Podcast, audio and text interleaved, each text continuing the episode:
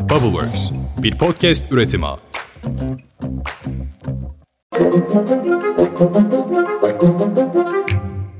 Günaydın. Bugün 19 Mayıs 2023. Ben Özlem Gürses. Bubbleworks Medya ile birlikte hazırladığımız 5 dakikada dünya gündemine hepiniz hoş geldiniz. İzmir'deyim. Bir haftayı devirdik bile. Tam da 19 Mayıs'ta olunacak bir kentteyim. Hepinizin Milli Egemenlik Bayramı'nı kutluyorum. Hadi başlayalım.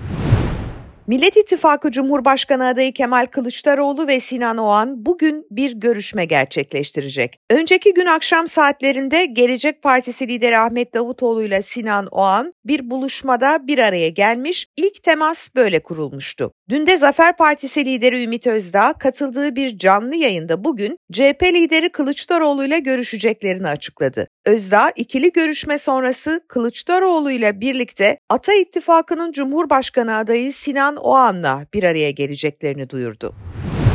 AK Parti Genel Başkan Vekili Numan Kurtulmuş ilk turda Ata İttifakı'nın Cumhurbaşkanı adayı Sinan Oğan'a oy veren seçmenin ikinci turda da Cumhurbaşkanı Tayyip Erdoğan'ı destekleyeceğini savundu. Burada Sinan Ogan'a oy veren e, kitlenin e, önemli bir takım özellikleri var. En başta gelen özelliği ise e, devletin, milletin bölünmez bütünlüğüne sahip çıkan bir e, seçmen kitlesi olması. Yine çok açık bir şekilde HDP-PKK ilişkisine karşı çok net tavır koyuyor olmasıdır. E, buna benzer yani milli birlik ve bütünlük konusunda fikirlerin olduğunu zaten e, bunu kamuoyuyla da deklar ettiler. E, seçmen de bunları görerek e, bir oy verdi. Yani e, belirsizliğe oy vermedi. Onu ifade etmek istiyorum. Görüyorsunuz işte Sinan Oğan önemli bir aktör ve Ata İttifakı'nın bütün tabii ki bileşenleri. Dana'nın kuyruğu bugün kopacak zaten. İllaki bir açıklama gelecek. Bakalım Oğan ne karar verecek.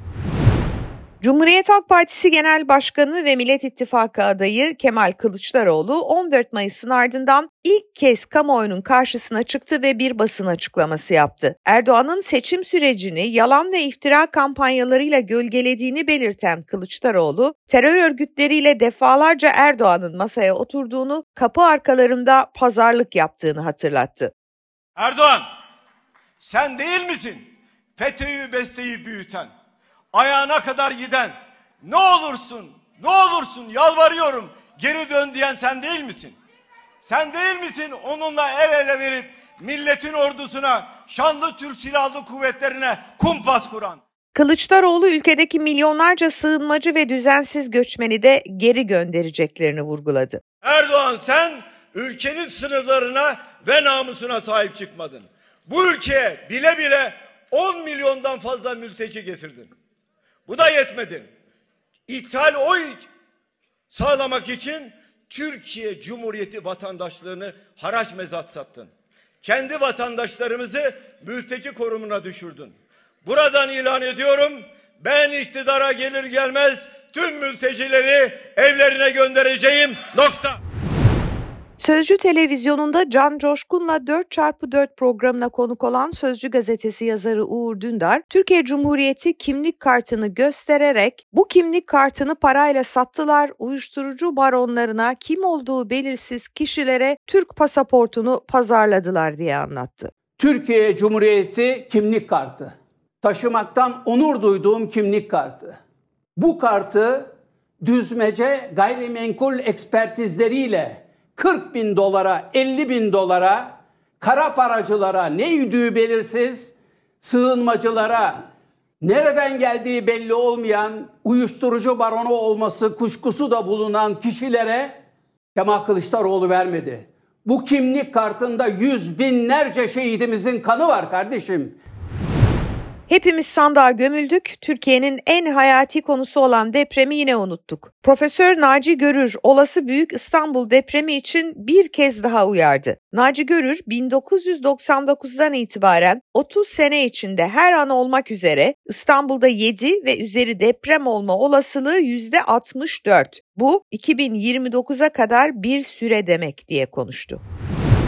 Cumhurbaşkanı Erdoğan bugün ve yarın deprem bölgesinde olacak. Erdoğan 28 Mayıs'taki ikinci tur için kampanyasına devam ederken Bakanlar kabinesi içinde birçok isim konuşuluyor Ankara kulislerinde. Mesela Milli Savunma Bakanı Hulusi Akar'ın ve EYT sürecinde öne çıkan Çalışma ve Sosyal Güvenlik Bakanı Vedat Bilgin'in kabineye geri dönme ihtimali olduğu söyleniyor. Bunlara İçişleri Bakanı Süleyman Soylu'yu da ekleyebiliriz. Fakat asıl sorun ekonomide. Ekonomi kurmayları olarak adı geçenler arasında 3 dönem kuralı nedeniyle meclis dışında kalan Cevdet Yılmaz, Mustafa Elitaş ve Vedat Demiröz var. Seçim beyannamesini hazırlayan ekip içerisinde bulunan eski Hazine ve Maliye Bakanı Lütfi Elvan'ın ismi de bakanlık için geçiyor.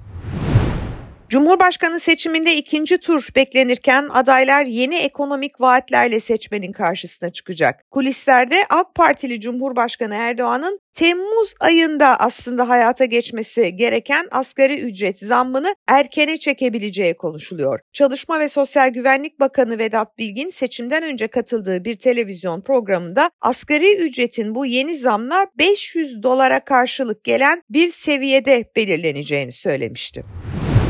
Bir de memura kira yardımı geliyormuş. Bu destek ödemesi Cumhurbaşkanı Erdoğan'ın talimatı sonrası 28 Mayıs seçimlerinden hemen sonra yapılacak düzenlemeler arasına girmiş. Doğu ve Güneydoğu Anadolu'da görev yapan memurun ek ödemelerine benzer bir şekilde il ve ilçe bazında kira destek ücretleri belirlenecekmiş.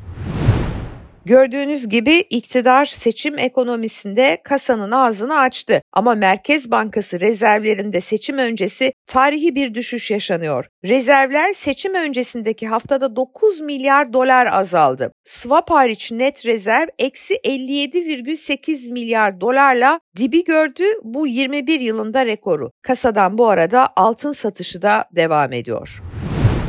Motorine dün geceden itibaren geçerli olmak üzere 76 kuruş zam geldi. Bu yeni zamla motorin tekrar 20 liraya dayanmış oldu. Yüksek Öğretim Kurumu 28 Mayıs'ta gerçekleştirilecek olan ikinci tur seçimleri için üniversitelerde yapılacak final dönemi sınavlarının 1 Haziran tarihinden sonraya alınmasına karar verdi.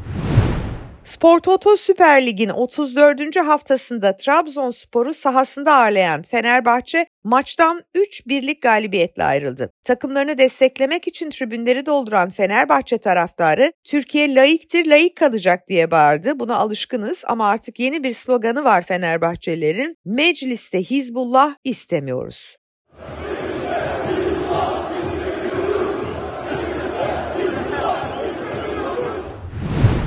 Boşuna söylemiyor bunu tabii ki Fenerbahçeliler çünkü Hizbullah meselesi daha doğrusu Hüdaparlı 4 vekilin Türkiye Büyük Millet Meclisi çatısı altına gelmiş olması şimdiden kriz üzerine kriz yaratıyor. Hüdapar'ın AK Parti listelerinden meclise girmesiyle şimdi gözler milletvekili yemin törenine çevrildi. CHP'li Özgür Özel milletvekili yemininin Hüdapar'ın itirazları nedeniyle erteleneceğini iddia ediyor. Özel'e göre Hüdaparlılar yemin metnine itiraz ediyorlarmış. Yemin metni sorunlu diyormuş Hüdaparlılar çünkü orada Atatürk ilke ve inkılaplarına ifadesine itiraz ediyorlar. Türk milleti önünde and içerim ifadesi de var. Ona da itiraz ediyorlar. Biz Türk milleti önünde and içmeyiz diyorlar. Bu metin değişmelidir diye talebi var Hüdaparlı milletvekillerinin. Bakalım ne olacak.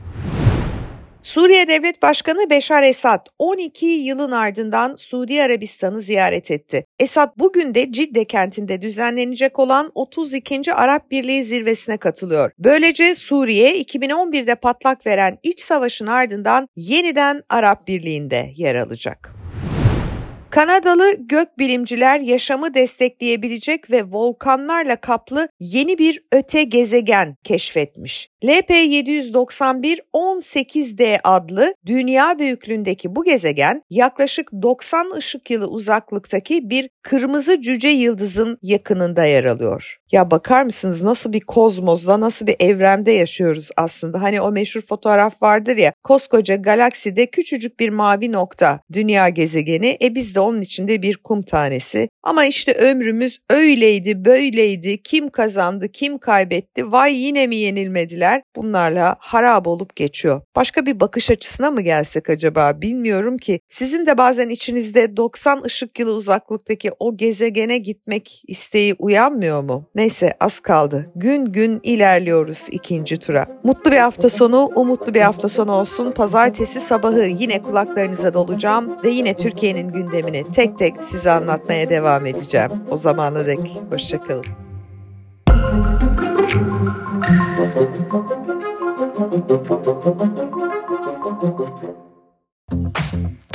Bubbleworks bir podcast üretimi.